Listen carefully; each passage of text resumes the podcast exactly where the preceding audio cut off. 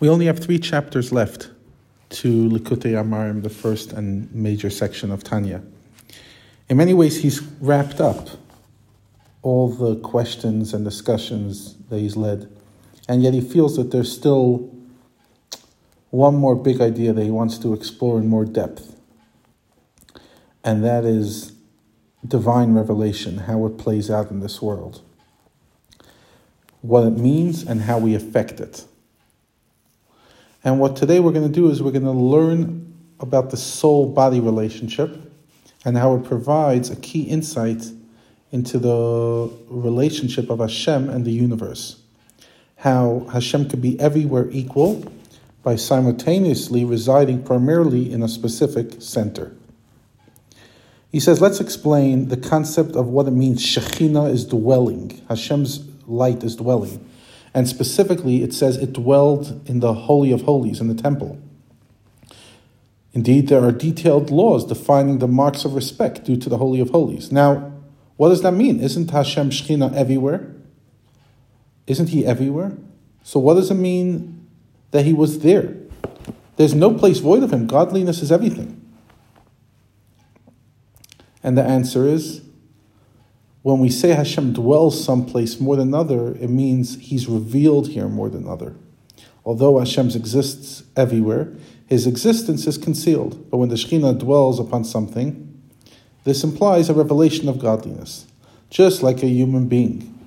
The human soul provides all 248 organs of the body from head to foot. In other words, every part of you is alive. It's a, it's a very sad situation of fear if a certain body limb is no longer alive and amputated, etc. And nevertheless, even though the whole body is being animated, the soul's principal home in a revealed form and dwelling place is in one's brain. And from the brain, the soul is diffused throughout the whole, all the organs.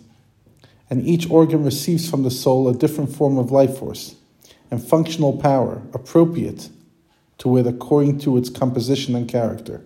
The eye receives energy to see, the ear to hear, the mouth to speak, the legs to walk. And we see, we sense how the in the brain one is conscious of all that occurs within the 248 organs and everything experienced with them. Because the brain is the nerve center. Now, the variation in receiving the functional powers and life force by the organs of the body does not derive from the soul's essence and being. In other words, you can't say that the essence of the soul is being cut up in 248 parts. Were this the case, we would say that within the soul itself, there are already revealed and differentiated functional powers, sight, hearing, etc. We cannot accept this because, according to this, it would follow that the soul's essence and being is designed in a physical design and a likeness and structure similar to a body, heaven forbid. But that's not what a soul is. A soul is etzem echad ruchani. It's a single spiritual entity. It's a single entity, number one, and it's a spiritual entity. Its oneness is plain and uncompounded. The, sea, the soul is free of all dimensions.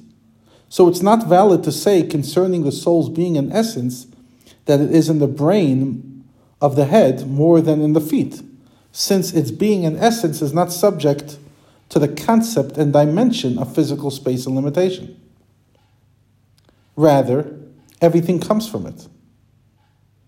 It, it by default, just by existing, it animates the whole body.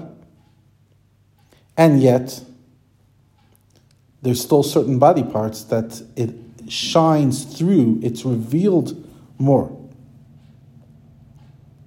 Mainly in the head and, and other limbs, etc every limb will get its energy from the nerve center, of the mind. So too, as we'll see in the temple, every place is energized, but the revelation of the energy comes from one specific place, the temple.